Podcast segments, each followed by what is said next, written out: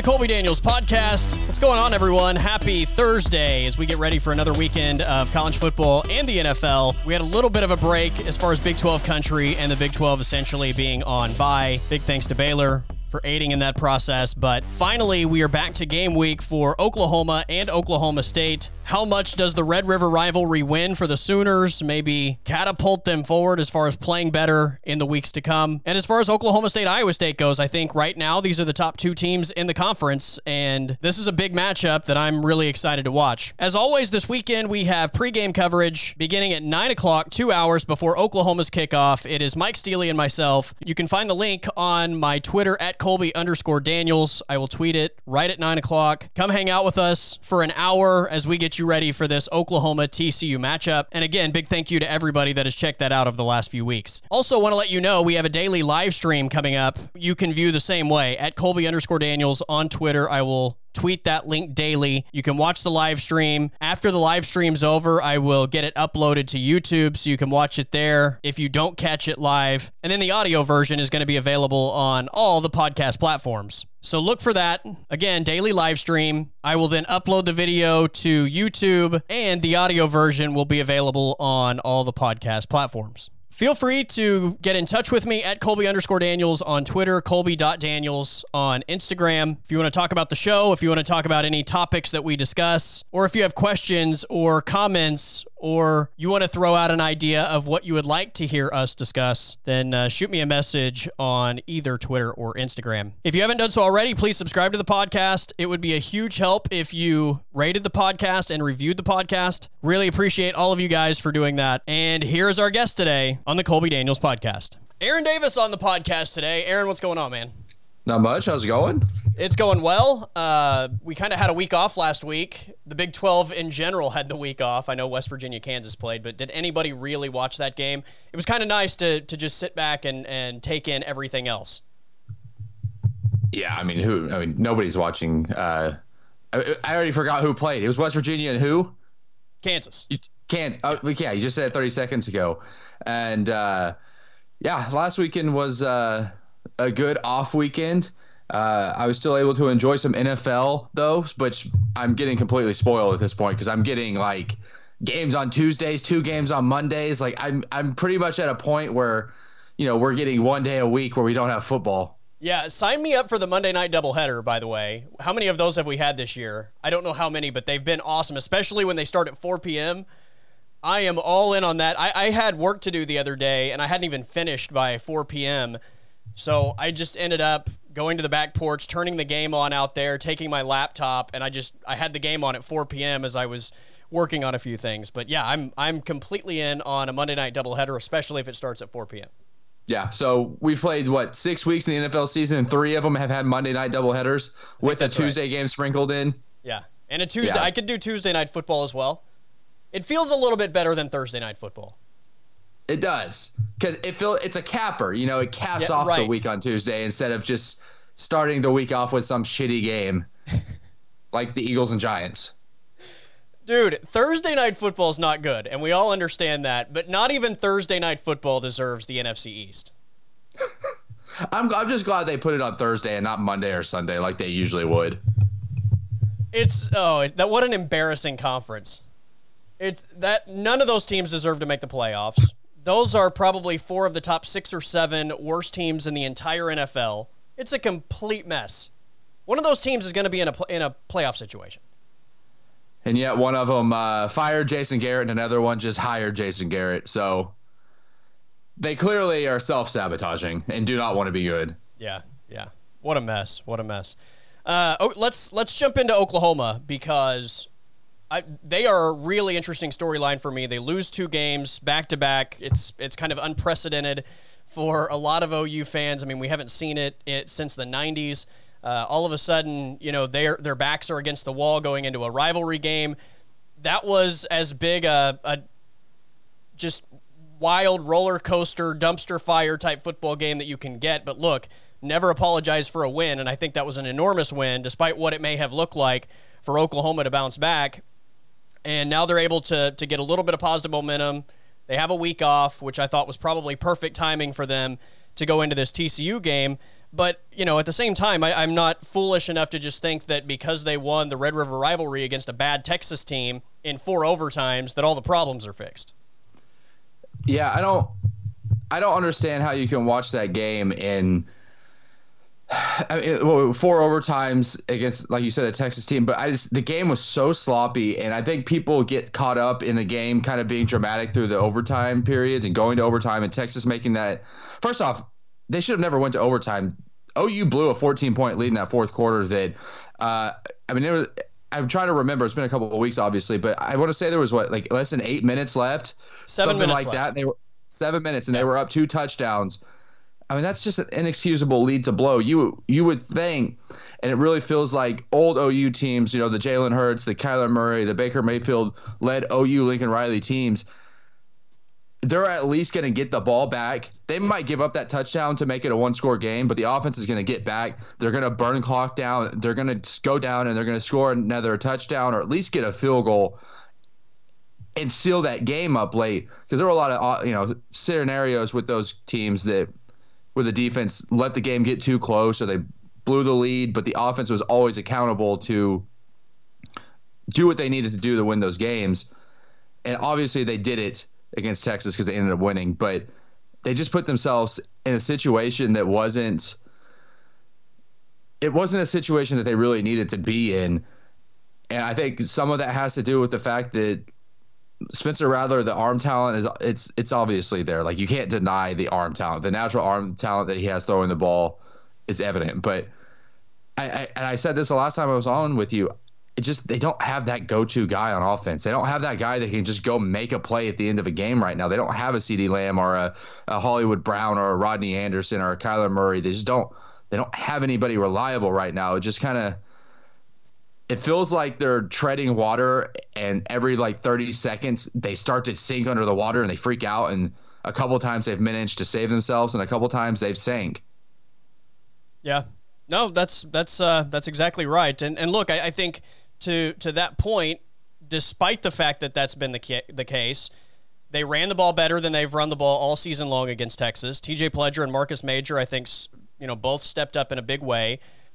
Theo Wease, I thought, had some big moments, and that's a guy that I've been high on since he got to Oklahoma, and it was good to see them kind of feature him in the offense in the second half. And, and you know, there was that drive where he just completely took over, and, and they threw him the ball like every snap.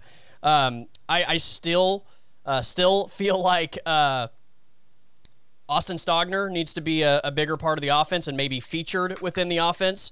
And so I, I think all of those things are true. But at the seven minute mark, like I, I, put so much on the coaching staff in, in the situation against Texas because at the seven minute mark, they had held Texas to 17 points and like 162 yards with seven minutes left in the game. Texas was averaging 51 points and 517 yards a game going into that football game. And they had 17 points, 162 yards with seven minutes left in regulation. And at that point, Oklahoma called off the dogs. They wave that white flag that they, they do in the fourth quarter, and they start going with a three man rush. And luckily, at that point, Texas, they drove the field, but they threw an interception in the end zone. And so Oklahoma delayed that comeback just a little bit, and then and then Texas scores their final two touchdowns with less than four minutes to go. But at the seven minute mark, it was like, why are you why are you all of a sudden like taking your foot off the gas? There are still seven minutes to play. And they went from being completely dominant defensively to we're going to sit back and go into prevent mode. And as soon as they did that, Texas more than doubled their entire yardage for the entire game in the final seven minutes, in the final three drives of the game. It was mind blowing to me. And I put that on the coaches. I mean, that is a that's a coaching thing. The players were doing their job when they were put in the right position, and then the coaches decided we're going to completely change everything we're doing on both sides of the football because there are seven minutes left and we're up by two touchdowns. I mean, that's a I mean that's that's really a good point. And you could go back to the Iowa State and the Kansas State game. Every three out of the four games that OU have played this year, and Missouri State does not count.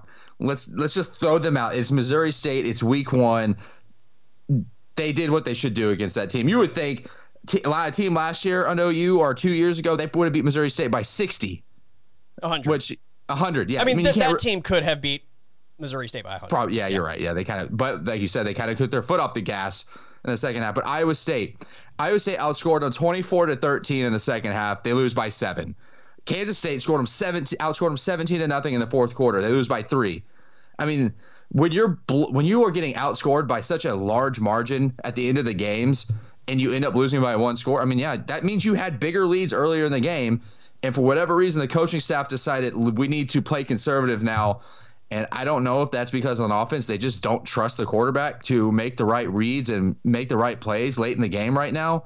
And they don't. I, I just don't know who it is. To me, it's you're right. It's bad coaching and it's a lack of trust in the guys that they have because we know these guys can be good coaches. They've proven that. Absolutely. Yeah, I'm I, am i am not suggesting that they're bad coaches by any means. I just think that they they made an error in that situation. And your point about trust is absolutely valid.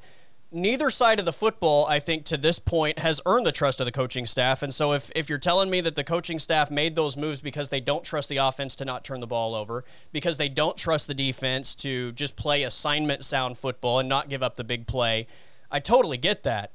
But you're going to give up the big play no matter what. So, you might as well continue doing what has made you successful for the entire day. And again, this is going back to two weeks ago.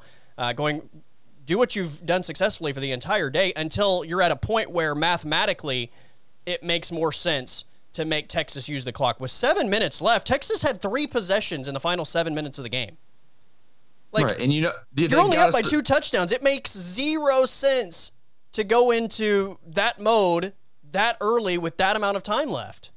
Especially when I know that a lot of people don't like him, but you know that they have a star quarterback on the other side of the field that can make plays and has played in this game now what like 45 times he's played an OU Texas game like he's used to the situation he's used to the environment which I mean, let's be that, that environment wasn't even an OU Texas environment. It was basically like any other game to to those guys, uh, you know, as far as the crowd goes. So, I mean, you can't you can't put the ball in a guy like Sam Ehlinger's hands that has so much experience and is super talented and be conservative and you know kind of back off and give them options, let them run, uh, you know, give them open receivers. Like he's gonna he's gonna beat you every time if you're not aggressive. Yeah, yeah, and and, and again to your point, I mean, regardless of how you feel about Sam Ehlinger, he's good enough that if you're not putting any pressure on him.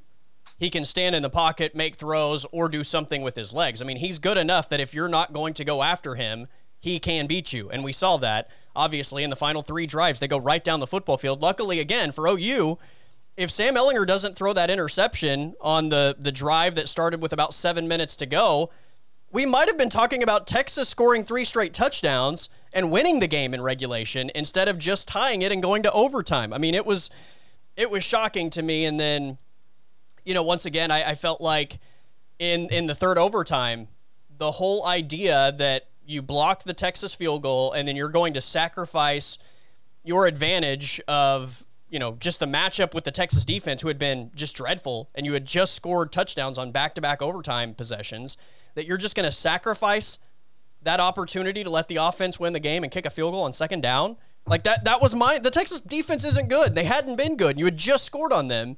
Even if you want to go conservative with your play calls, to just basically bail out the Texas defense for two snaps because you could have gone second and third down to just completely give them a pass in that situation and settle for the field goal to me was also just incredibly mind blowing. What did you think of the clock mishap? Yeah, I mean, that was that was I didn't realize it. I think in the moment. I didn't either. But when I saw it in the aftermath, I was like, "That I don't know how you screw that up that bad. That was pretty egregious." Big Twelve refs, man. Yeah. Uh, is there any scenario? I obviously the best that OU can do is eight and two at this point. That's best case scenario that every game gets played and they win out, which it's the Big 12. They absolutely could win out through the rest of the the schedule. I mean, they got what TCU at TCU at Tech, Kansas, Oklahoma State at home, at West Virginia versus Baylor. I, I really I am having a hard time getting a real read on Oklahoma State. I think their defense is pretty good, but the offense, I, I just haven't seen them play enough so far to really gauge how good they are. Are they the sixth best team in the nation? I don't know. But is there a scenario where you could see Alex Grinch leaving? I think, or Lincoln Riley. I think Lincoln Riley is more of a long shot, but there's NFL jobs opening up every year. Um, is there a scenario that plays out that you could see either of them leaving? Yeah, I think so. And and I think it's an added worry if you're an Oklahoma fan just because of the climate of the world.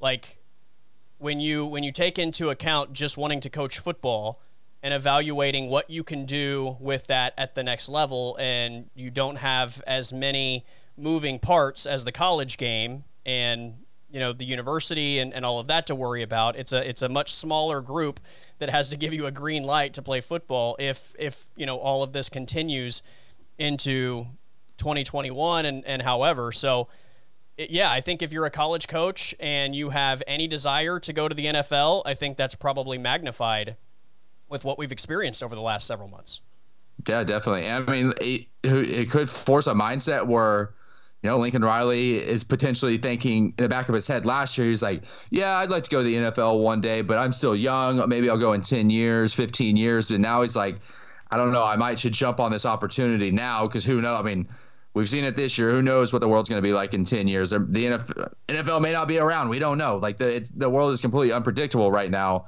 So I think it's a long shot personally. I think that this team is so young at OU that Lincoln Riley is at least going to ride out this class, this freshman class and see what he can do with them. I mean, Spencer Rattler. I talked about this uh, on our old show. Spencer Rattler is kind of Lincoln Riley's baby. It was like the first quarterback that he really went out and throughout Spencer Rattler's entire high school uh, span, Lincoln Riley was there recruiting him, talking to him, trying to get him to come to OU. And it's just tough for me to imagine a scenario where, unless he just can't stand the kid, where he says, I'm going to give up on him after one year. But I mean, you never know. Like like I said, this world is completely unpredictable at this point. Yeah.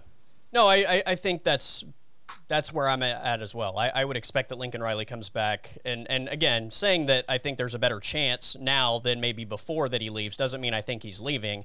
I just think if we're putting a percentage on that, before it was probably like 5%, and now right. maybe it's at like 15 or 20. It's still a very low percentage, and I still think that he is the head coach at Oklahoma for a long time. And and you know, again, I think that's that's just a feel thing when you hear him talk about coaching the college game and how much he enjoys it. Like none of us really know what the truth is, but I find him to be very believable when he's saying that stuff. And sometimes, you know, I think we we hear coaches talk and, and we're like, this guy's lying through his teeth. He he obviously doesn't believe what he's telling us. And maybe I'm wrong, but I believe Lincoln Riley when he says that. I, I, feel like those are genuine words when he says how much he likes coaching the college game. But yeah, again, just the the uncertainty of the world and you know the the I guess political aspect of college athletics to me at least would make it more tempting to evaluate an NFL position and and maybe see that in a different way. Well, I mean, good news is uh, if you're an OU fan, least, uh, I don't think Alex Grinch is doing anything to help his stock to get a, a job somewhere else.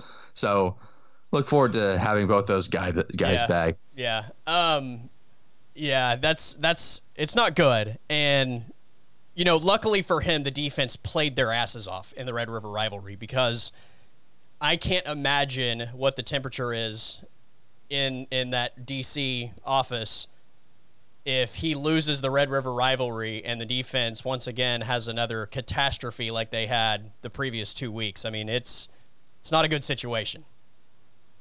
Yeah, he's uh, I I'll give him.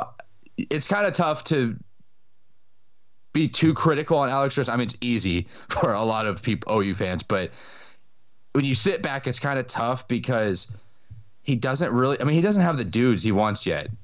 I mean, he's coming in and he's he's having to play an undersized Buki who is just a complete mismatch with any receiver that's taller than six feet tall. And there's nothing he can really do. All Buki can do is just, you know, hold or commit pass interference to even give himself a chance of not letting the guy catch the ball. Uh, you know, they lost Kenneth Murray, they lost Gallimore. Grinch just doesn't. Motley. I mean, Motley, yeah. I mean, Grinch Motley just really good last year. He was, yeah, absolutely. Yeah. I mean, he's, you know, he may he's playing with the uh, Bucks, getting on the roster there. So Grinch is just he's playing with a lot of dudes that you look back now in hindsight and you're like, why would they bring those guys in? Like, I just the mindset or the thought process of these are the difference makers that we're going to get on defense. It's kind of tough. Plus, they don't have Ronnie Perkins. their best edge rusher they don't have right now. I mean, I mean, just be- best defender. He, he's their Right. best defensive player. absolutely, yeah. Yeah. So, uh, it's kind of tough to be real critical of Alex Grinch because he's, I mean, he's trying to make chicken salad out of chicken shit. Yeah, that's fair. Although I, I would I would say this, and and everything you mention, you know, losing those players.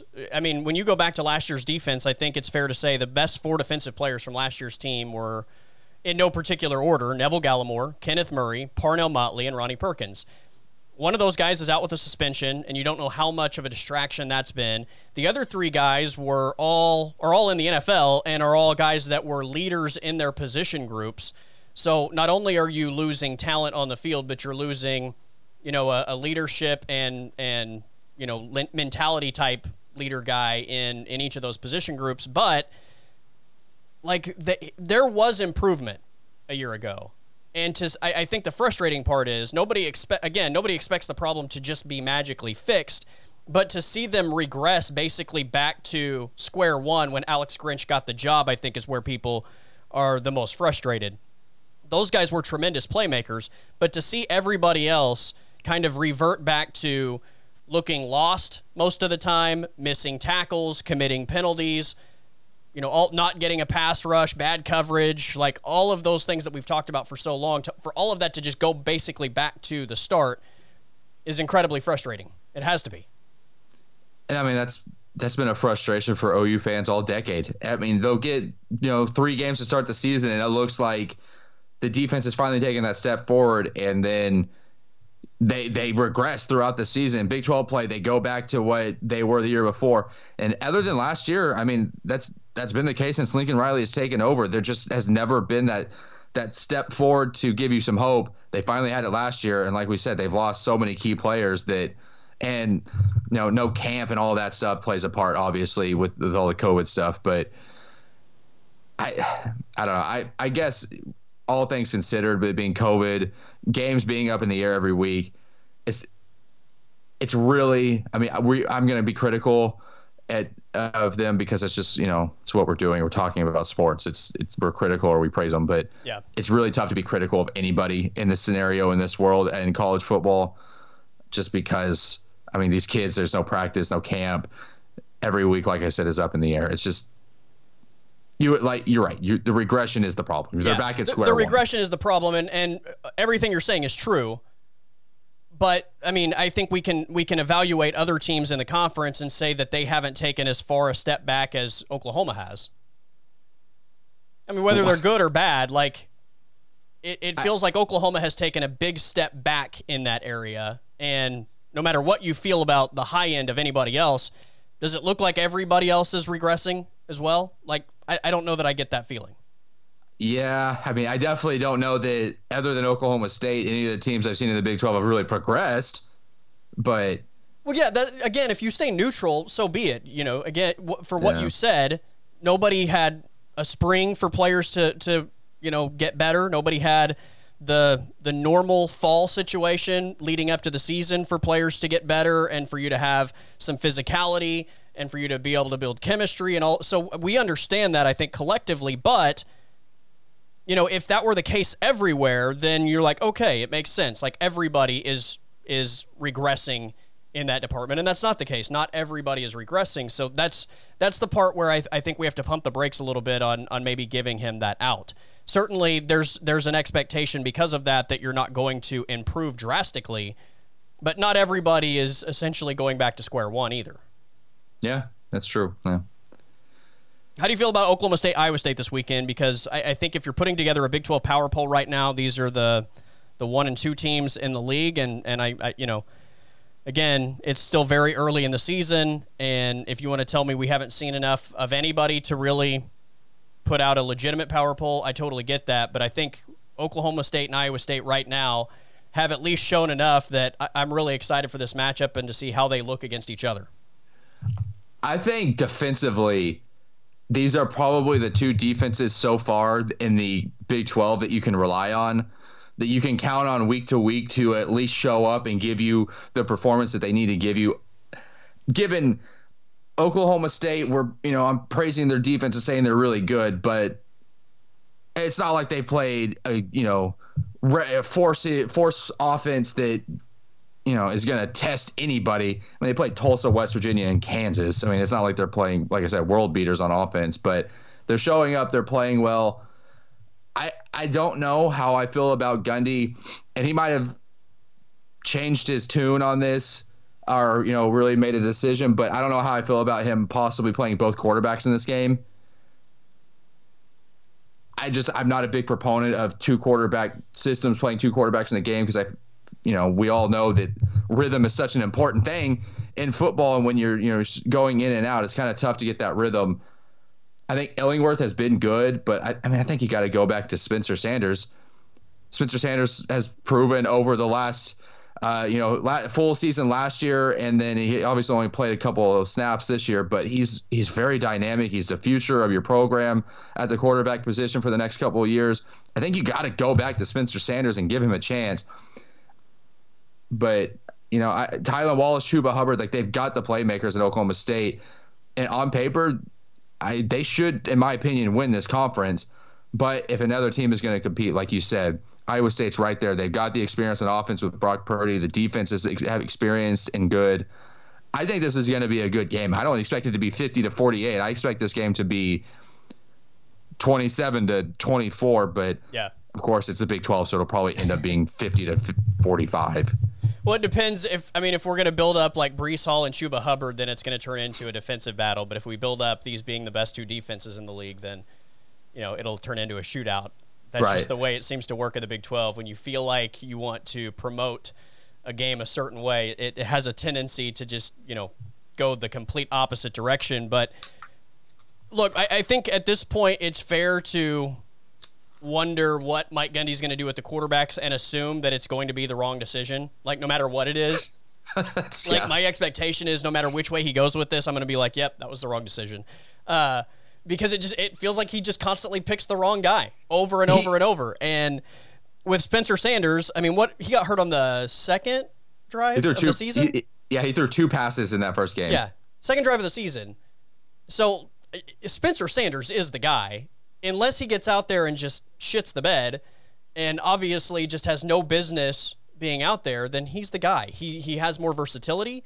He has more experience and that's you know I think Shane Illingworth is a really good player. He's he's shown that, but he's inexperienced, and you know you have an opportunity to go win the conference right now with a talented guy that has more experience. So you know this is a no brainer. This isn't going with a guy you know for the sake of him being a four year starter over a guy that's clearly more talented. This is two talented guys, and one of them has more experience. So it's a no brainer. Spencer Sanders is your starter unless he's a complete catastrophe I, I don't think Shane Illingworth should get on the football field this weekend. I mean, this is Spencer Sanders' show, unless he proves otherwise. Gundy's going to come out Saturday morning and just say, "Man, I, you know, I, I, couldn't decide between the two guys, between Sanders and Illingworth. So we're just going to start Bullock because I couldn't decide. I didn't want to pick a favorite with those two guys. We're just going to go with Bullock, make it easy on ourselves." But you you would think he's been Oklahoma taking State, the snaps in practice, so right, that, you know he's yeah you, you would think that Oklahoma State's defense is good enough that it's gonna give them that ability to give Spencer Sanders a shot early in the game and gauge where he's at and see if he's the guy that's going to be able to win that game for you or you know if you're going to have to put Illingworth in there and Sanders just isn't ready whether it's mentally or physically but you would think the defense like I said could keep the game close enough that you can at least gauge Spencer Sanders. Yeah. Yeah, and you got to feel for Kasey Dunn, I, I, think, because he inherits what a lot of people felt like was a top five offense in college football. You've got a dual threat quarterback that has some experience under his belt now and, and has this opportunity to come back maybe a little bit smarter. And that was really the big knock on him a year ago. You know, freshman mistakes. That's going to happen to everybody. Uh, now he's he's through that. He can throw the ball. He can run the ball. He has a tremendous skill set. He has chemistry with the the group of receivers that he's throwing the ball to, including a guy that is you know one of the best receivers in the country. You've got a running back that you could make the argument is the best back in the country, and I think we all can say that you know watching the first two weeks of college football, everybody's offensive line struggled, and you know when you don't when you're not able once again the two things that make an offensive line good are physicality and chemistry.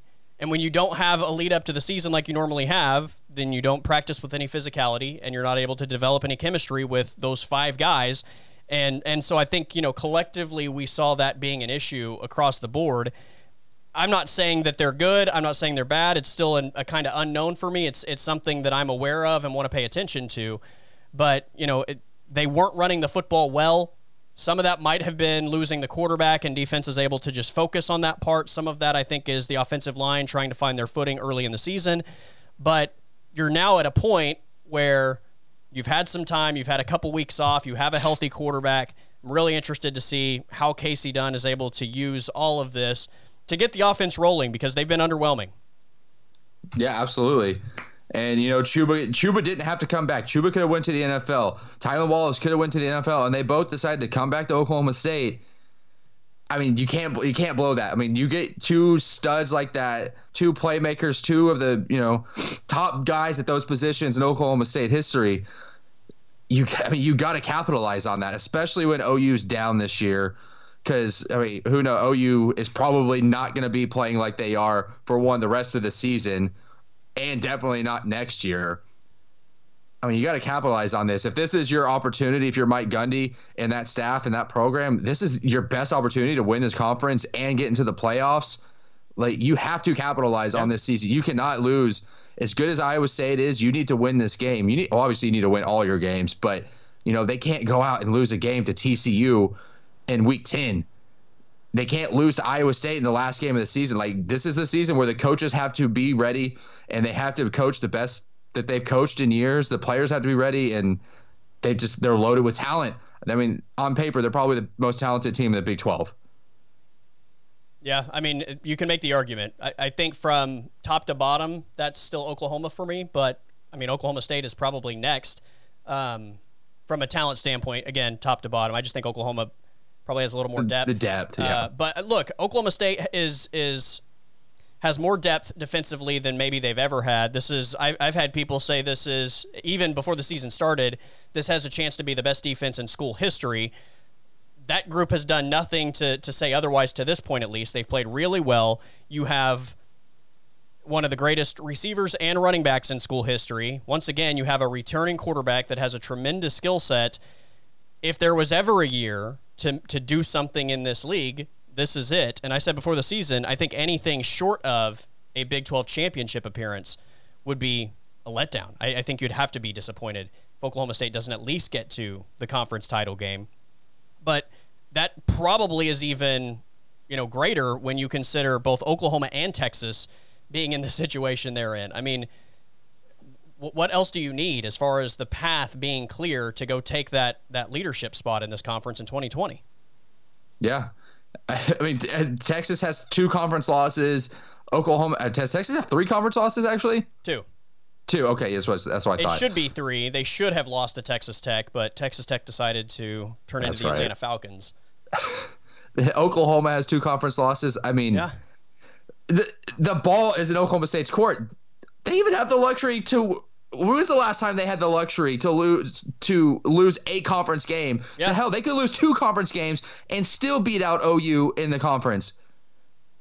Yeah, Which, it's possible. Yeah. You, you can't blow this season. This season is so important to this program to do what they need to do, what they are capable of doing, because let's be honest, Oklahoma's probably going to be at the top of the conference next year. They're probably not going to come out and lose two out of their first four games next year. It's just not going to happen. Yeah. Well, look, I, am curious to see what Oklahoma does the rest of the way. Like, I was asked this the other day, and I, it's it's a crazy question because I think both are possible. What's more likely to happen? Oklahoma runs the table, or Oklahoma loses two more games?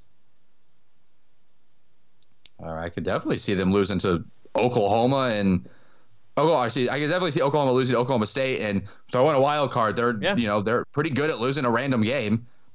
Yeah, it wouldn't shock me to see them lose two more games. It also wouldn't shock me to see them run the table again. They're they're yeah. extremely talented. It's it's not like there are bad football players there.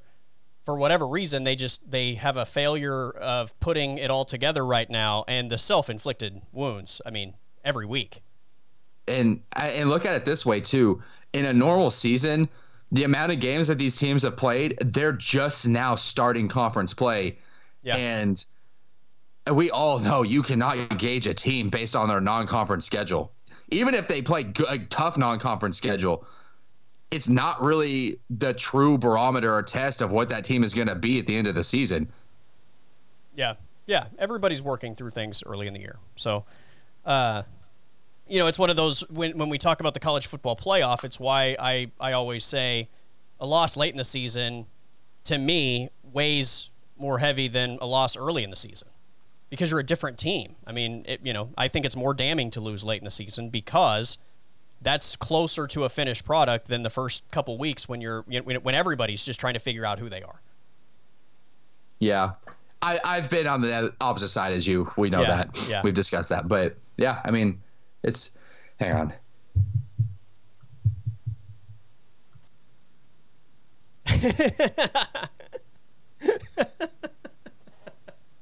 Bless you. Thank you. I try. I hopefully I might I muted my mic. You, you muted the mic. It- Okay. Like I felt like internally I still heard it because it was a very intense look on your face. It, it hurt. It hurt a little bit, but I didn't want to blow the mics out. Okay. All right. I'm good. All right. Anyway, were you gonna say something or, or No, no. I'm uh, sorry. I just sneezed. Okay. I threw up the whole rhythm of the show. Oh no, no, yeah, that's we're used to that. That's happened before. So anyway, yeah. Look, I, I think Oklahoma is just as capable of running the table as they are of losing two more times.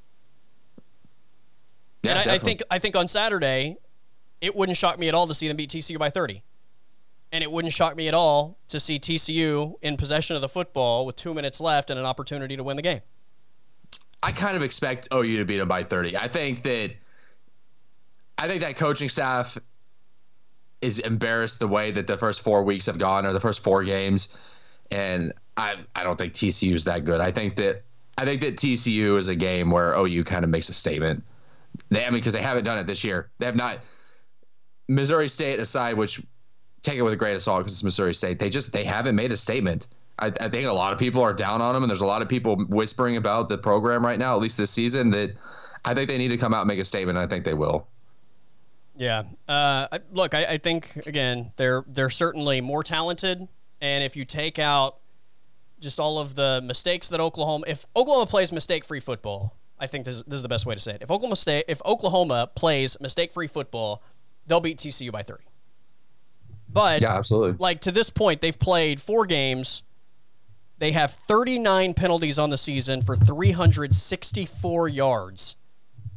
That is fifth worst in all of college football. They turn the ball over multiple times every week. You know, to the defense's credit, they've been bad.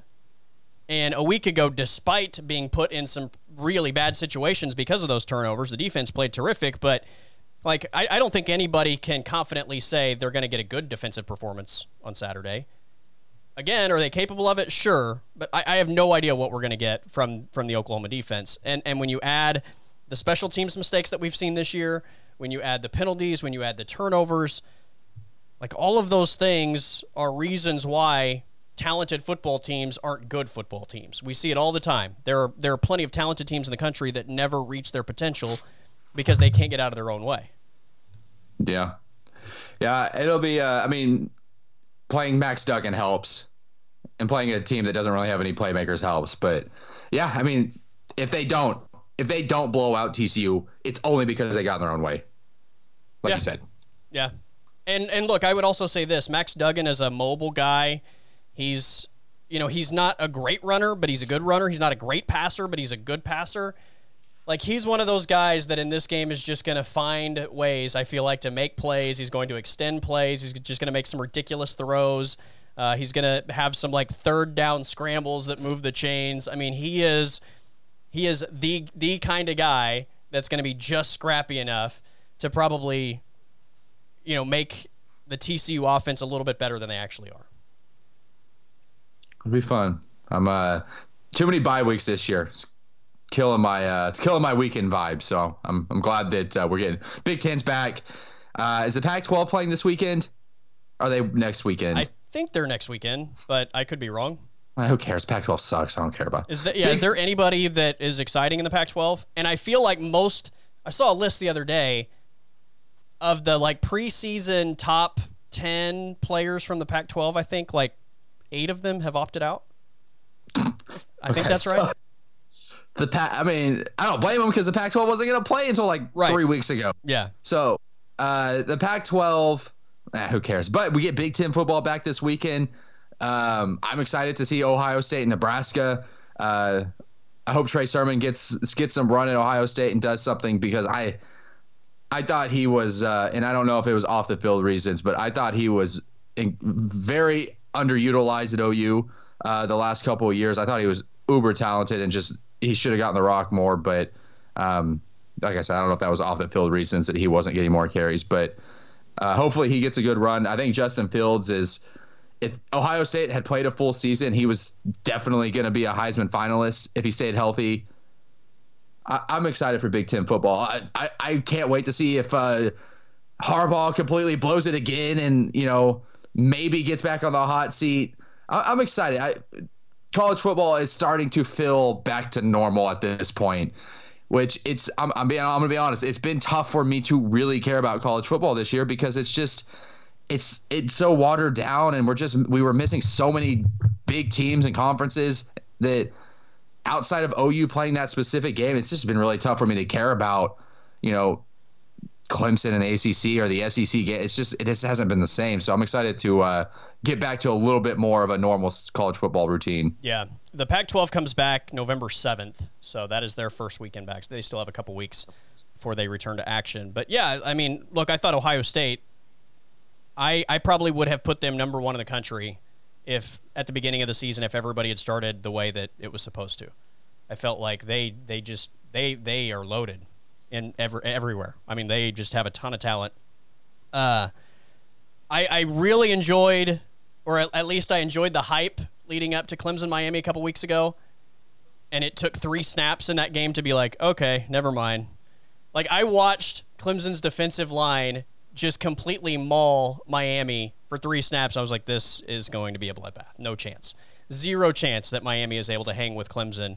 Uh, and, and look, Clemson's offense did everything they could to give Miami opportunities.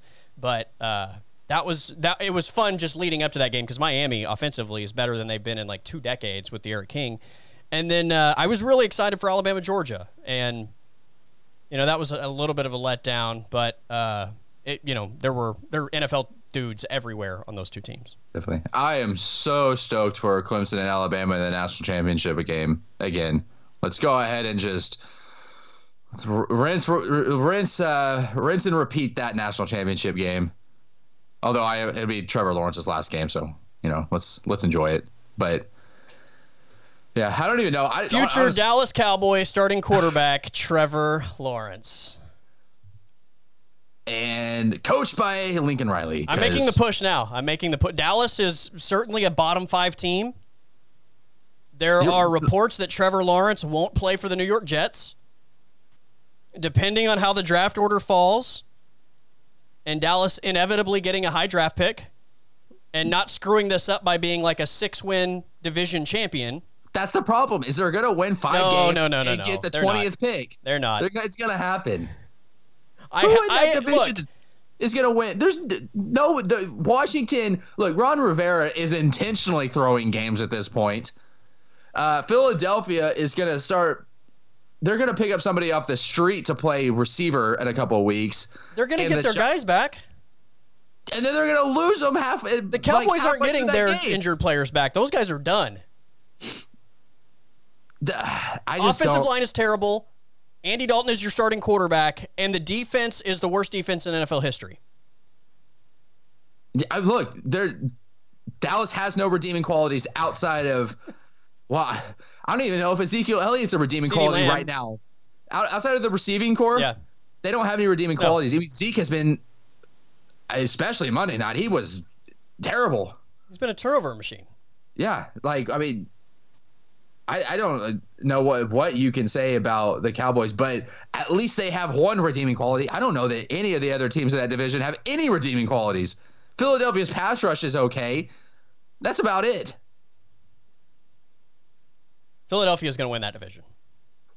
Yeah, I mean it's between Philadelphia and Dallas. I, there's no way that Washington or New York. I, we just need Dallas to finish ahead of Washington or finish behind Washington because Washington clearly doesn't believe in Dwayne Haskins, so they're in the quarterback market in the draft.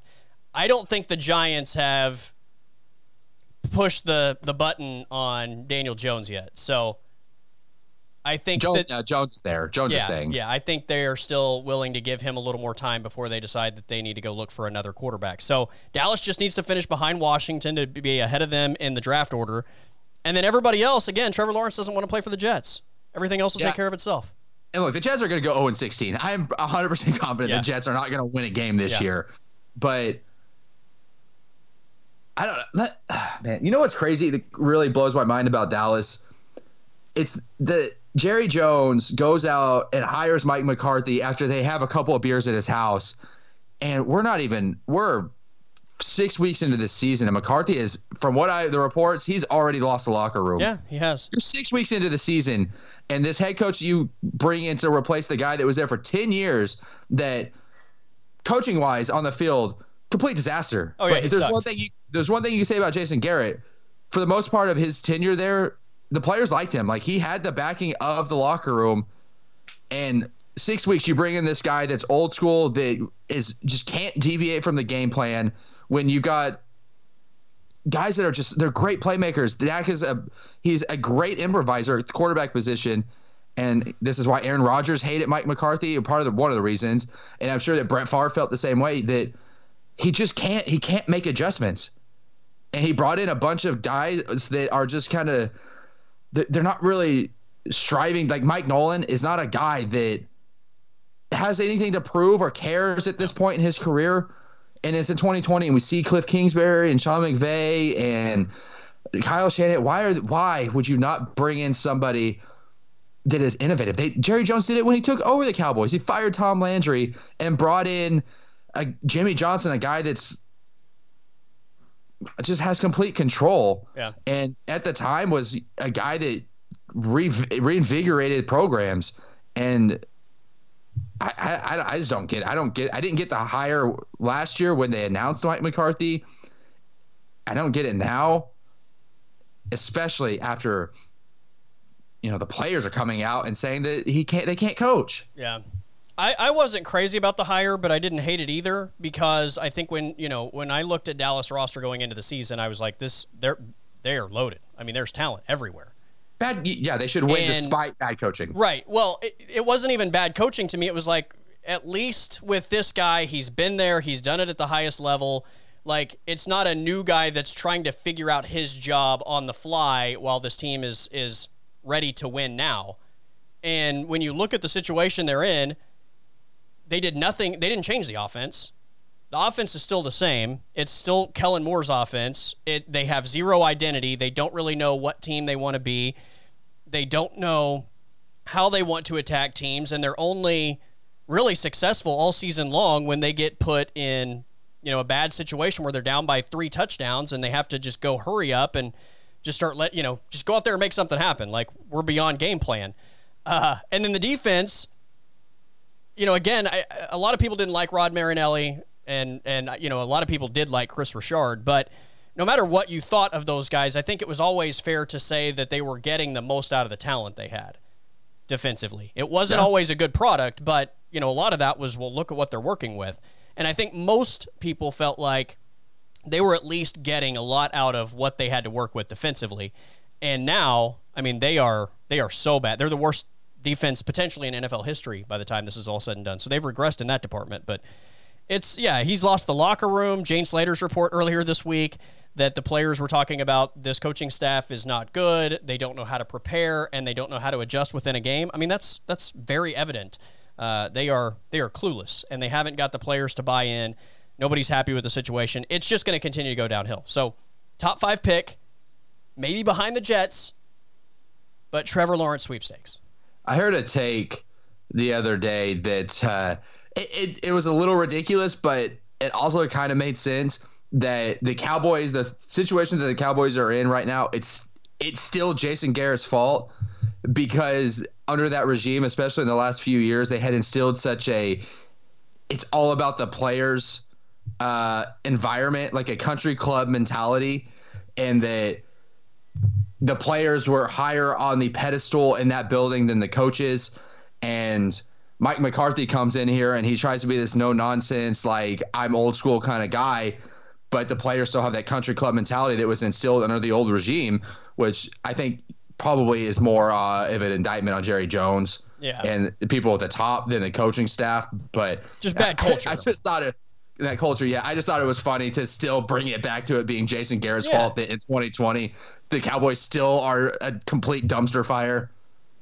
Yeah, I, yeah. I mean, like I, I, I said, this getting rid of Jason Garrett would be addition by subtraction. Like no matter what you did, at least it was going to be addition by subtraction, just because he wasn't going to be there anymore. But I mean, obviously, the ghost of Jason Garrett still lives on. There's still, I mean, it, it feels like there wasn't even a coaching change. Like I watch this team every week, and it still feels like the exact same team. Like nothing changed at all. That's that's the biggest issue is the fact that Cowboy fans are watching this team play with Mike McCarthy now at the helm, but nothing feels different. Like it still Yeah. feels exactly the same, like the same group, only they're worse defensively than they've ever been. Poor, poor Jason Garrett. Daniel Jones didn't have a touchdown pass from week two to week six. Like he just like, ugh, man, I feel bad for the dude because he's a good. I think he's a good dude. They scored I on just- Dallas though. They did, yeah. He finally uh, got back, off, got off the schneid there, but man, I uh, there's a lot of bad defenses in the NFL this year, like atrociously bad. Houston, my God, I mean, Da- you say Dallas is the worst ever. I, I don't know. Houston gave up 600 yards of offense and gave up a freaking night. like they gave up a 93 yard touchdown run, and then like the second play in overtime, give up like a 55 yard run. Yeah, they're not good, but they're not historically bad. Like I have data to back up my claim. Okay, All right, here we go. The 1966 New York Giants right now have the record for giving up the most points per game in NFL history at 35.8 points per game. 35.8. That's the highest in NFL history. Right now, the Dallas Cowboys, after six games, are giving up 36.3. Whew. That's yeah, that's that is uh like you said, I, I would agree. That's probably historically really bad. Yeah. If I mean, again, on pace after six games to be the worst in the history of the NFL. Man. I mean they got Leighton Vander Esch back, so that's a good start. Not that he really made a difference Monday night against Arizona. Yeah, I They stink. I yeah, I mean what I mean what are you supposed to do? I mean they it- it's crazy too because you talk about Jalen Richard. I mean, two years ago that defense carried them to the playoffs. Yeah. because I mean, they were dom they were really good two years ago. I mean, it, it does it doesn't help that you've had three defensive coordinators in three years. Or no, Marinelli was Marinelli was the DC that year too. Yeah, Marinelli was the guy, but I mean, a lot of people felt like Kris Richard had kind of taken the reins Kris Richard, sorry, I the, said to Jalen Richard. defense. But I mean, you know, they had Sean Lee. I think was healthy that year. Mm-hmm. Well, And- we've talked we've talked about it with OU. They're, they're just they've regressed. Those dudes Yeah. that were studs that year Yeah. have taken huge steps back. Jaylon Smith is terrible this year. Demarcus Lawrence is not the impactful uh, pass rusher that he was two years ago. Uh, Vander Esch has been hurt. Sean Lee has had 900 concussions since 2018, Yeah, he and he's older. Yeah. I mean, they lost Byron Smith. Byron Smith is he's good, but he's not a guy that should cripple your defense if you lose him. Byron Jones. Byron Jones, sorry, Yeah. I all over the place. Well, I mean, he was he was an All Pro a couple years ago at corner. Uh, he was by far their best corner. Like nobody ever Yeah. threw the ball that way because he was so significantly better than anything else they had that nobody tested him. And so, like they were throwing the ball everywhere else because the secondary is just completely brutal. And the other problem is they they just kind of built this defense on let's the idea that they were going to be so good offensively that they were going to have leads in every game. So they were like, we're going to go get a bunch of pass rushers and we're going to have the lead. And then, you know, we're just going to unleash all of these pass rushers on opposing offenses. And that's great. And that's a really good idea if you can get leads. The problem is the, the offense has not been good from the beginning. And the only reason that they end up with these monster statistical games are because they fall behind by three or four touchdowns and they get a bunch of garbage offense and, and it looks significantly better than it's actually than it actually is. But it's it's completely counterintuitive because they don't start fast. they have to play from behind, and then the defense isn't able to really use its best players. The defense is built to play from ahead and to use the pass rushers because teams are going to get in pass situations. And when you're when you're not in that situation, it just makes I think the you know the missing pieces even that much more magnified defensively. So like they have they have no bodies on the interior of that line. And what they what they do is they get in, you know, third and long situations and just put like four defensive ends out there. And say Yeah. go get the quarterback. But they don't have I like I it took me all of like two drives in the first game of the season to be like they have a problem on the interior of the defensive line. Their defensive they tackle got- like it's it's Uh, immediately in that nobody that can be serviceable there.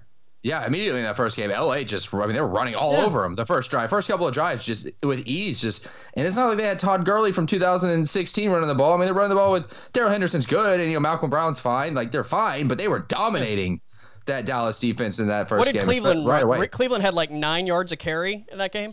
Yeah, Something was- stupid. Yeah, I, I don't know if they got to 300, but they were well over 200 yards rushing in that game against Dallas. Yeah, it's it's a disaster, and I, as somebody that has hated the Cowboys for my entire life, it just brings so much joy to my heart that the rest of the NFC is still just giving them a big middle finger by being so bad Yeah. that the Cowboys fans legitimately like have to worry about winning the division with six wins Right. Yeah. Winning the division would be the worst case scenario. And then go into the playoffs and getting scenario. absolutely obliterated by the Seahawks or somebody. Yeah. Like, look, if if if you're bad, or l- let me rephrase this. Let's just say you're an average team, and you tell me, like, do you want to make the playoffs or miss the playoffs for a better draft pick? I'm always going to choose make the playoffs. I would rather win the division. I'd rather get into the tournament. especially in the NFL, you can Yeah. hit, you can get a stud at Absolutely. pick 50, Yeah. pick 25. It is, yeah. But when you're this bad, no way. Like I, I will I, I I should rephrase 99% of the time I'm going to pick making the playoffs and winning the division over not being good no matter what the situation is. But that's, you know, uh, in the past we've seen Dallas be average and be in that situation and still get there. They're not average. They are one of the worst teams in the NFL. Yeah. I don't complete- want that situation. I don't want them to win the division. I don't want them in the playoffs. I want a high draft pick. Yeah. And, you know, in in football, it's completely different than the NBA. The NBA, if you're an average team, you can't, you're not going to win four games against a good team. Right. In the NFL, you have to win four games to win the championship. Yeah. and you can make a run. So yeah, definitely. If you're an average team in the in the NFL, always try and make the playoffs over you know a draft pick. But I see. I, I just You don't have I your think, quarterback. Yeah, Your offensive I, line, I mean, the tackles are both out for the year. Well, Tyron Smith might be done for the, Right. his career. Right. Um, it, does Zack Martin? Did they ever say if he was out long term? It was concussion. Uh, I mean, I think they're better served to just keep him out as long as it takes. Yeah, there's no reason. There's no play. reason to risk anything with him. I think that I think Andy Dalton's going to play better than he played on Monday. He was God, oh, my God, he was atrocious Monday night. I've never I have never seen a veteran quarterback just stare at an open receiver and hold the ball more than Andy Dalton Yeah. did on Monday. And it, it it's not like he was getting sacked a ton. You know, he they were giving him some time to throw the ball, and those dudes were getting open. He just stare at him. Yeah, it was so bad. I think he'll be a little bit better. I can't imagine he's gonna be that bad all season, but Well, that was about as bad as it gets. yeah, I can't get any worse at any level for a quarterback than he goes on Monday. But I, I mean, I have to imagine Dak's. They're probably gonna franchise tag Dak. I would guess. You can't give him a long term deal after he breaks his ankle and you know turns it 90 degrees. Right. But franchise tag him again. Hell, franchise tag him again. Draft Trevor Lawrence. Just write it out, write that year out, and see which one you want to go long term with. Yeah. Are bringing Ryan Fitzpatrick to start, and then just crush his heart six weeks into the season when he has Dallas in a Dude, playoff I'm race. all I'm all in right now on the trade for Fitzmagic Why not? He's Why not? He's got to be. I mean, he's not a top 20 quarterback in the NFL, but for He's Dallas, he would be the best backup in the. NFL. Like, Oh, 100%. yeah. Yeah, he would definitely be the best backup in the NFL I mean, at I, this point. look, I thought Andy Dalton was had to be considered one of the best backups in the NFL. I, I still think that was a really good signing for, by Yeah, Dallas. Yeah, for sure. And and Fitzmagic is definitely better than Andy Dalton. or at Yeah. least I think so. No, I think he is too. Uh, He's he's definitely more dynamic. Yeah. Even at you know 40 years old, how old Ryan Fitzpatrick is. The problem is like Andy Dalton. If if the Dallas offense was completely healthy, it's a good signing because then Andy Dalton only has to go in there and just kind of facilitate things. Right. because the offensive line is just a mat, you know, completely dismantled. Like you need a lot more out of your quarterback, and and nobody's going to be able to do that. I mean, Dak Prescott was struggling to consistently put things together for that offense. Again, they were able to do it like late in ball games when teams kind of went into prevent mode, and Dallas was able to gain a bunch of yardage and score a bunch of points and all that late in ball games, but they weren't able to do anything offensively consistently with Yeah, Dak I- Prescott. So they're sure as shit not going to do it with anybody else. It, it look it, it doesn't help too that Zeke can't freaking hold on to the ball. Yeah. I mean, what? I mean, you Andy Dalton comes in. You would imagine the game plan is Zeke runs 30 times. We throw some play action. We score 27. Well, 27 points is not going to be enough to win with with the de- defense they have, but. They're like they're they're screwed either way because they get either they get conservative on offense with Andy Dalton, which you would think they should do would be the game plan, and the defense gives up 40 and you lose by 20, or Andy Dalton has to be aggressive and they lose by 20. Yeah. Hey, whatever makes you lose by the most, that's where I'm at right now. There you go. So, I mean, but but if you're the coaching staff, I mean, my gosh, like you should feel like you have no pressure in the world right now. Like Wow. try everything. Like it like you have literally you have no pressure. Mike McCarthy hasn't Can it pressure. possibly get worse than this? No, it can't get any worse. Right. You're right. It can it cannot get worse. But I just don't think Mike McCarthy cares. Yeah. I mean, wasn't the story in, while he was in Green Bay the last couple of years that he was getting mas- a massage during a team meeting? I mean, I I, I kind of I mean, it's a baller move. Don't that, get me yeah. wrong. yeah, I appreciate that. If there's a sign that you have a coach that doesn't care, it's Mike McCarthy. He's the epitome of a coach that doesn't care. Well, it, it feels like he doesn't care because he just like basically came in to be almost like a placeholder, and and he didn't really like there his fingerprints. I don't f- feel like are even on the team. No, it's the same team It's the same year. team. Yeah, exactly. It's the same team, except for you know play like obviously players don't like him, and they don't feel like he does anything to adjust within the game. So This dude won a Super Bowl 10 years ago, and I feel pretty confident saying right now in 2020, he's one of the five worst coaches in the NFL. well, isn't it crazy that Aaron Rodgers at his peak only made it to one Super Bowl? That's it. That yeah, it's because they wouldn't get him any good players. They still don't. They don't get him any good weapons, and the coaching was holding them back. I mean, they won games in the regular season a lot, but Yeah. I think when you have Aaron Rodgers and you only make it to one Super Bowl, that's an indictment on the on the coaching and the front office, and not Aaron Rodgers because it's freaking Aaron Rodgers. We all know how good he is. Did you see any of the Packers Bucs game? Because after that game ended and they went back to the studio guys, they were like, I thought I was watching a Mike McCarthy Packers team again. and I was like, damn. I mean, if there was Yeah. ever an indictment on how bad Mike McCarthy is, there it is. Yeah, that game was uh, that game was brutal, but that's I mean, hey, you know what? If Aaron Rodgers is going to do three hip thrusts after he scores a touchdown, That was so We all funny and awkward. we all know you stop after two. He did that third one though, and uh, guess what? They didn't score another point the rest of the game. Yeah. That's, uh, well, they ended up scoring. That, that touchdown got called back, remember? And then Yeah, that's right. Aaron Jones punched down. it in from a yard because I had Aaron Rodgers and I was like, yes, rushing touchdown. And then they take it off the board. They run it in. And then Aaron Rodgers literally does nothing except throw interceptions the rest of the game. I was really pissed. But yeah, that was like top five most awkward celebrations of all time. I loved it. It was so Well, funny. I, I mean, it was great. Don't get me wrong, but it was awkward. it was awkward. Yeah, timely too. Definitely culturally relevant. Glad to go and throw that out. So good. He had that one in the. He's had that one in the uh, in the chamber for about seven years now. Saved in the drafts for a while. Yeah. Uh, how about World Series, man? Are you watching it after your Astros didn't make it? I, I watched game one. Uh, I was actually driving to Austin last night, so I wasn't able to watch. Oh, nice. Um, yeah, come down here to do some wedding stuff. So I wasn't able to watch game two. Game one was not fun. LA just destroyed them. Uh, I think it showed the world if they weren't already aware of how freaking good Mookie Betts is. Right. And this might be a little lofty of a comparison. uh, especially since I didn't really get to see him in his heyday, in his prime, his true prime. But I get like real Ken Griffey Jr. vibes from Mookie Betts. Yeah, he doesn't have the power. I mean, you know, not, Griffey yeah, no, was not a 50 home run guy, yeah, but Griffey, Griffey was a 50 home run guy, but I, I almost, I almost feel like he's more like pre-steroid Barry Bonds. I can see that. Yeah, Like, because he's before just- steroids, Barry Bonds wasn't a power hitter. Not that he couldn't hit home runs, but he was just so good at putting the ball in play. He could hit for average. He could get on base. He was so good in the field. He could steal bases. Like, that's kind of the way that I look at Mookie Betts. Maybe, but but I mean, the the Griffey comparison, maybe other than the power, is also fair.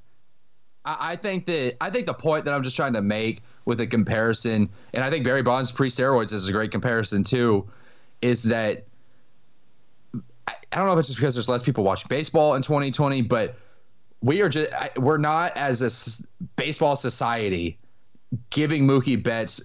He gets a lot of credit. He gets paid like he's a superstar, but I don't think we're giving him enough credit of just how elite and how much in a sport where one guy doesn't make the difference in a team winning or losing, how much of a difference he makes in a team winning or losing because LA has, I mean, they've been good for a decade. They've been dominant for a decade, but I mean, he's going to probably prove to be the guy that puts them over that over that hill and breaks that threshold and then finally winning. Boston has been terrible without him. The I think that he's one of those few players in baseball where he is one individual player that can make a team significantly better in baseball, which is rare Yeah. Well, there's not a outside of starting pitching. Yeah. The dude, like, he's not a strikeout machine, uh, which pretty much everybody in baseball is these days. Everybody's strikeout rate is is just ridiculous. But the guy rarely strikes out. He's always on base. He's a problem when he's on base. He's so good in the field. And and I think more than anything, he's just a guy that enjoys playing the game. And you see that almost every time you watch him play. And I think that's very infectious for the rest of his team. Like he's a good dugout guy. Yeah, definitely. Um, I will say one thing, and the Dodgers did it last night. The Rays do it all the time. One thing that has really taken me out of playoff baseball is the bullpen games. Yeah, I hate that. because I, all my life I've watched baseball for over 20 years.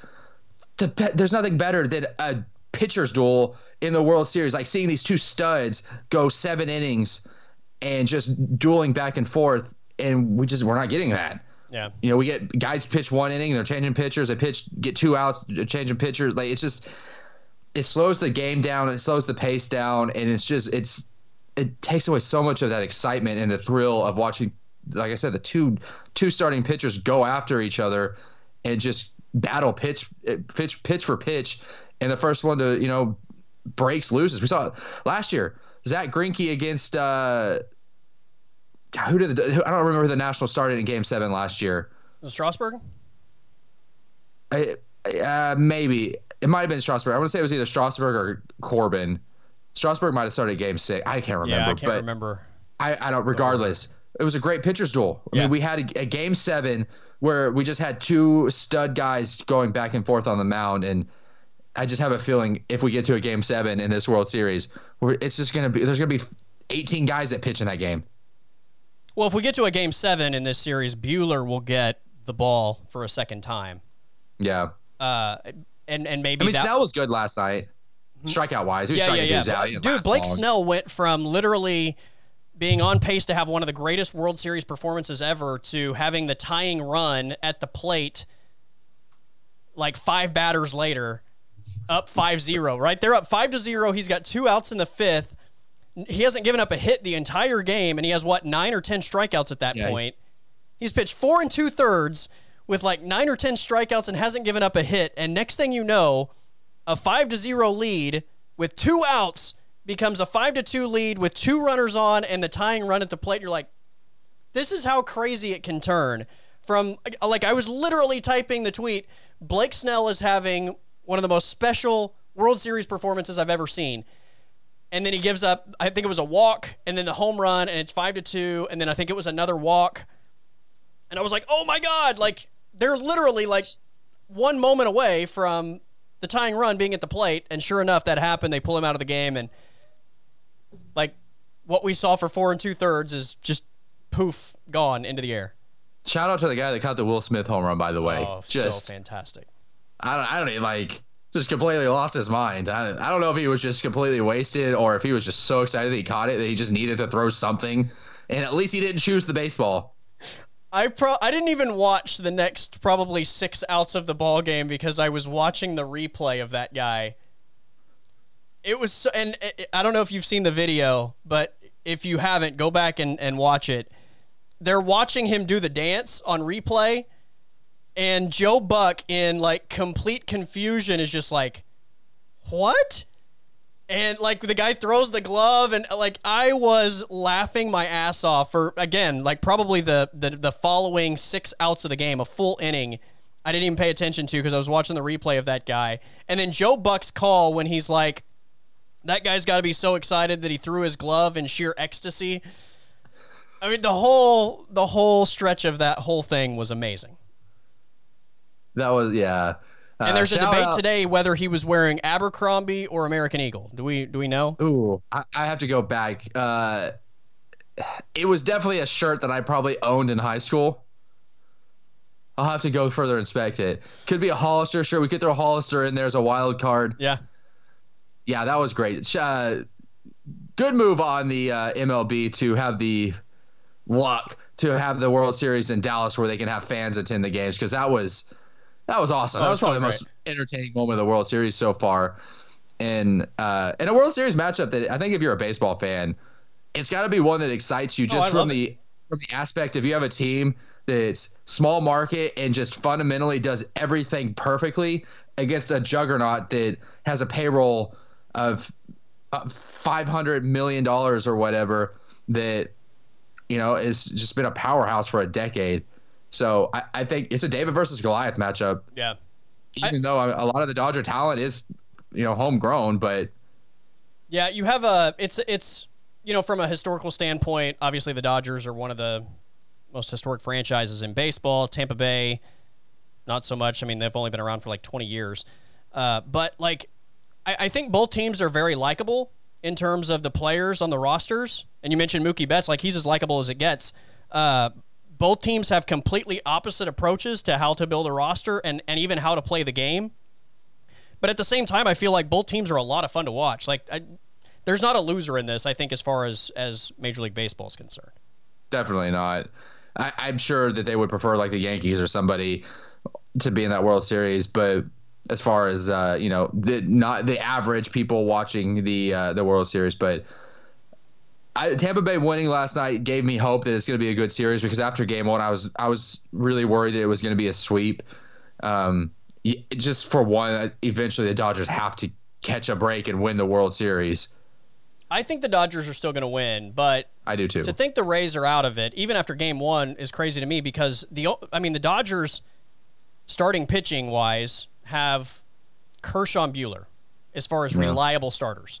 And we all know, I mean, Kershaw's postseason struggles are well documented. He was terrific in game one, but you have two guys that you feel like are reliable starters, and the rest of it is patchwork.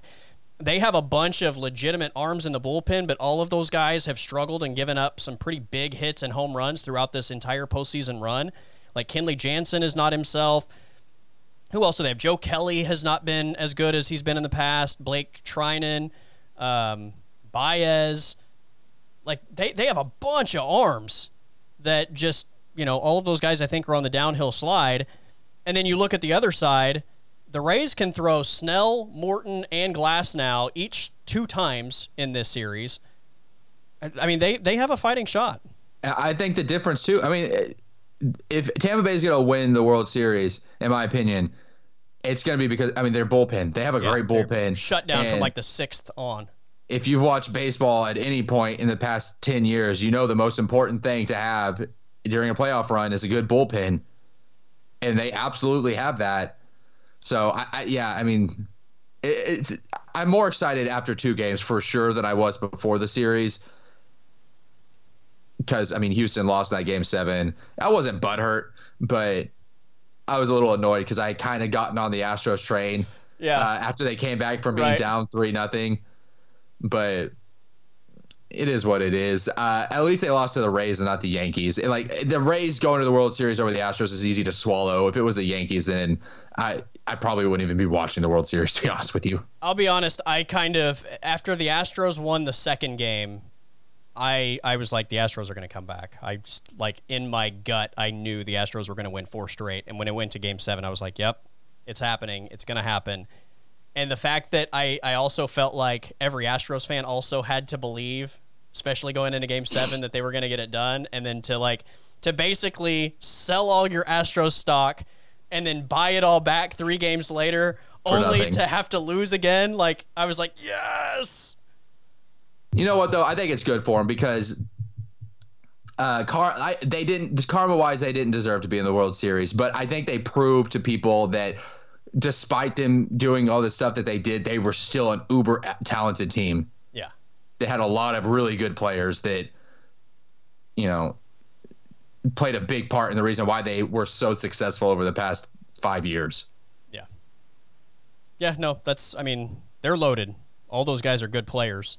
Uh, you know, and and baseball is anyone's game and that's why the cheating thing is so egregious because those guys were good enough to win it without cheating. yeah So, when you add that element it's like, come on, guys. But eh, again, like we say this in sports all the time and and this was true of like the steroid situation. There's been so many situations in sports where people have done the wrong thing and it's all about how you handle it once you were caught and the fact that they were just so dismissive and arrogant to a degree about cheating like that's why people were so were even more pissed like that's what checked me out was the way that they responded.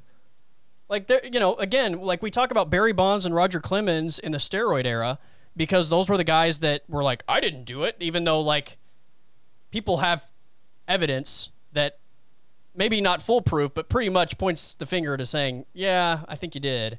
And instead of just being like you know what I did. I was caught up in it like other players have. They've fought it and they're still paying the consequences for that whereas there are a bunch of other players that just said yeah I did it. Sorry. Shouldn't have done it. And like we don't, we don't even talk about them right. A-Rod is he's a he's a he's a treasure in the world right now. Yeah, he He re- admitted- re- he- he denied yeah. it, and he nobody liked him for a long time, and finally he came clean and was like, okay, everybody just forgave him and moved on. Yeah nobody cares that you cheat in baseball they just care that you lie about it Right?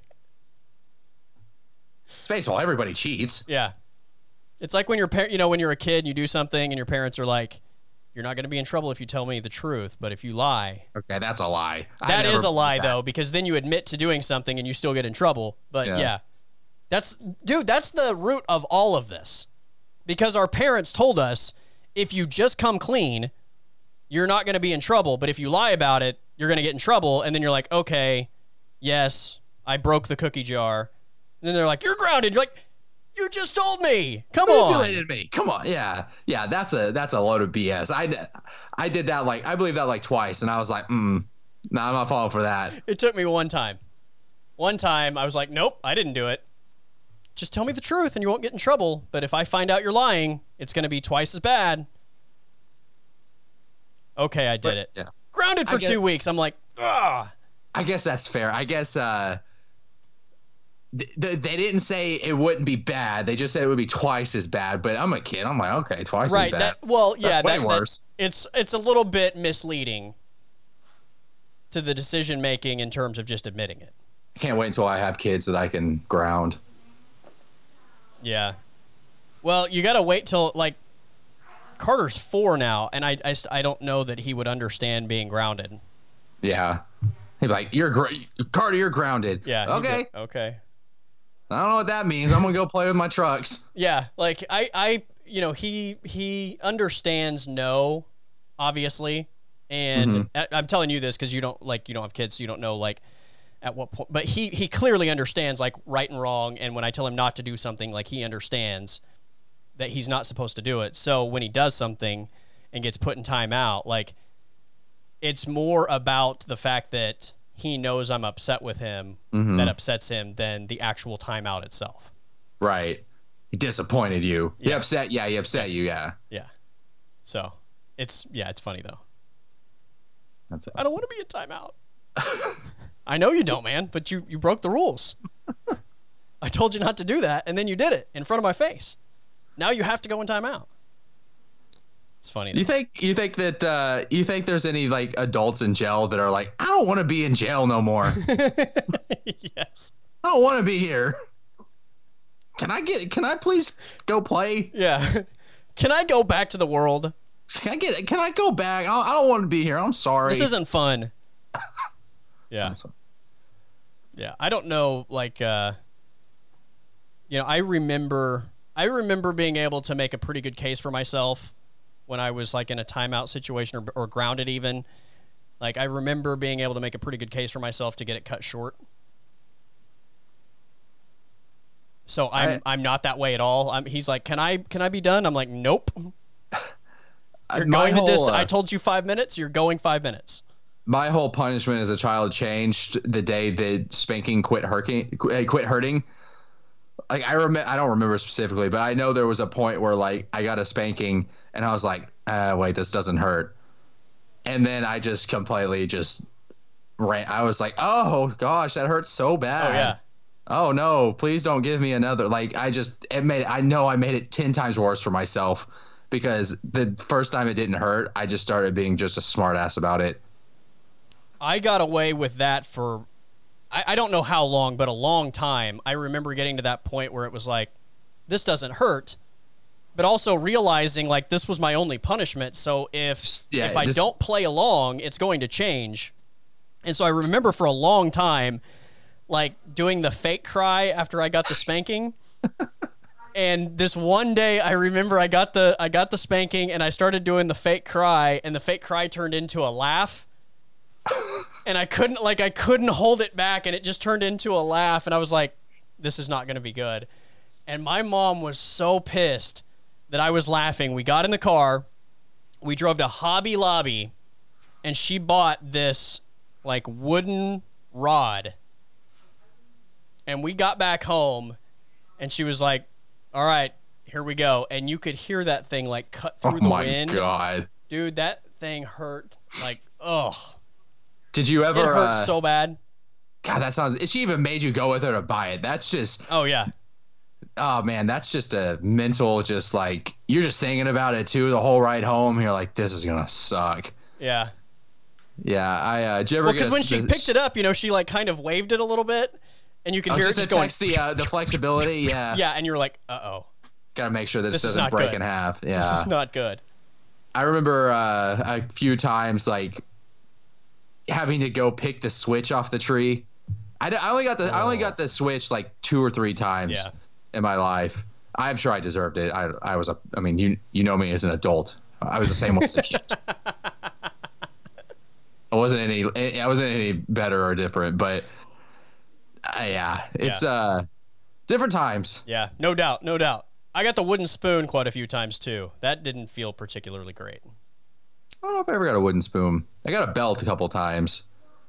Usually yeah. the belt just uh, popping the belt was enough to uh, set me straight, but yeah, yeah. My bro- like I remember my brother always started crying before the spanking even happened, and I was just and like I I think he got out of it a couple times because he was so like just broken before he even got the spanking that they were like, okay, like he he learned his lesson clearly. But right. I was never that I could like couldn't get there. Yeah, bad, bad, bad. I can't go to Hobby Lobby in 2020 and do that. I can't go to Hobby, Hobby Lobby anyway. Well, yeah, that's true. Unless you want to go get like a live, laugh, love sign. But, right. I mean, you guys are. You know what? You guys are getting married soon. Uh, I'm gonna go get you guys a live, laugh, love sign to hang in your kitchen. Please do for you guys as as newlyweds. Please do. get us any, all the sign, any sign that you can think of.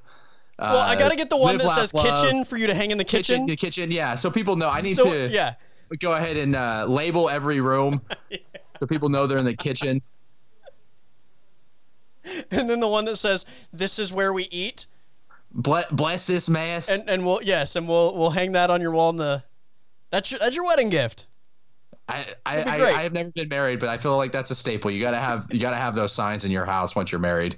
Because people clearly just get dumb after they get married and have no idea where to go eat.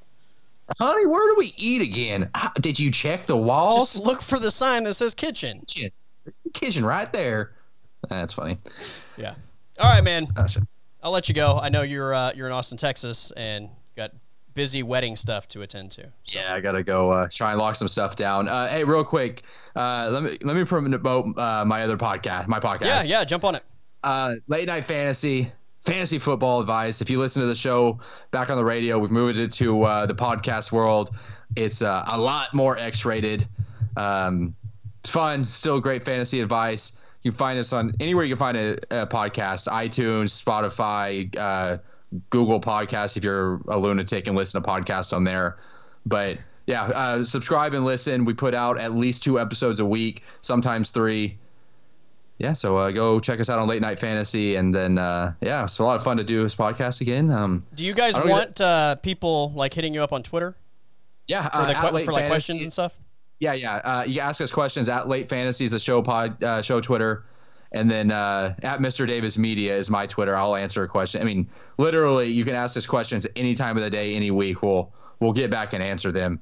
Um, even if you have some stupid question about who you should start in your lineup, and clearly you should not start Frank Gore. Yeah, I did that last week, but I also had like six players out. So Well, I mean, if, if circumstances, Yeah, but yeah. If you've got other options, yeah, yeah, I had no other options. But yeah, I yeah, I'll definitely hit you up, and and you're going to be joining me uh, once a week anyway. So uh, we'll get some of your fantasy football knowledge on the pod coming soon. Cool. Yeah, it'd be fun. I'm excited for it. All right, buddy. Take care. We'll talk to you next time. See ya.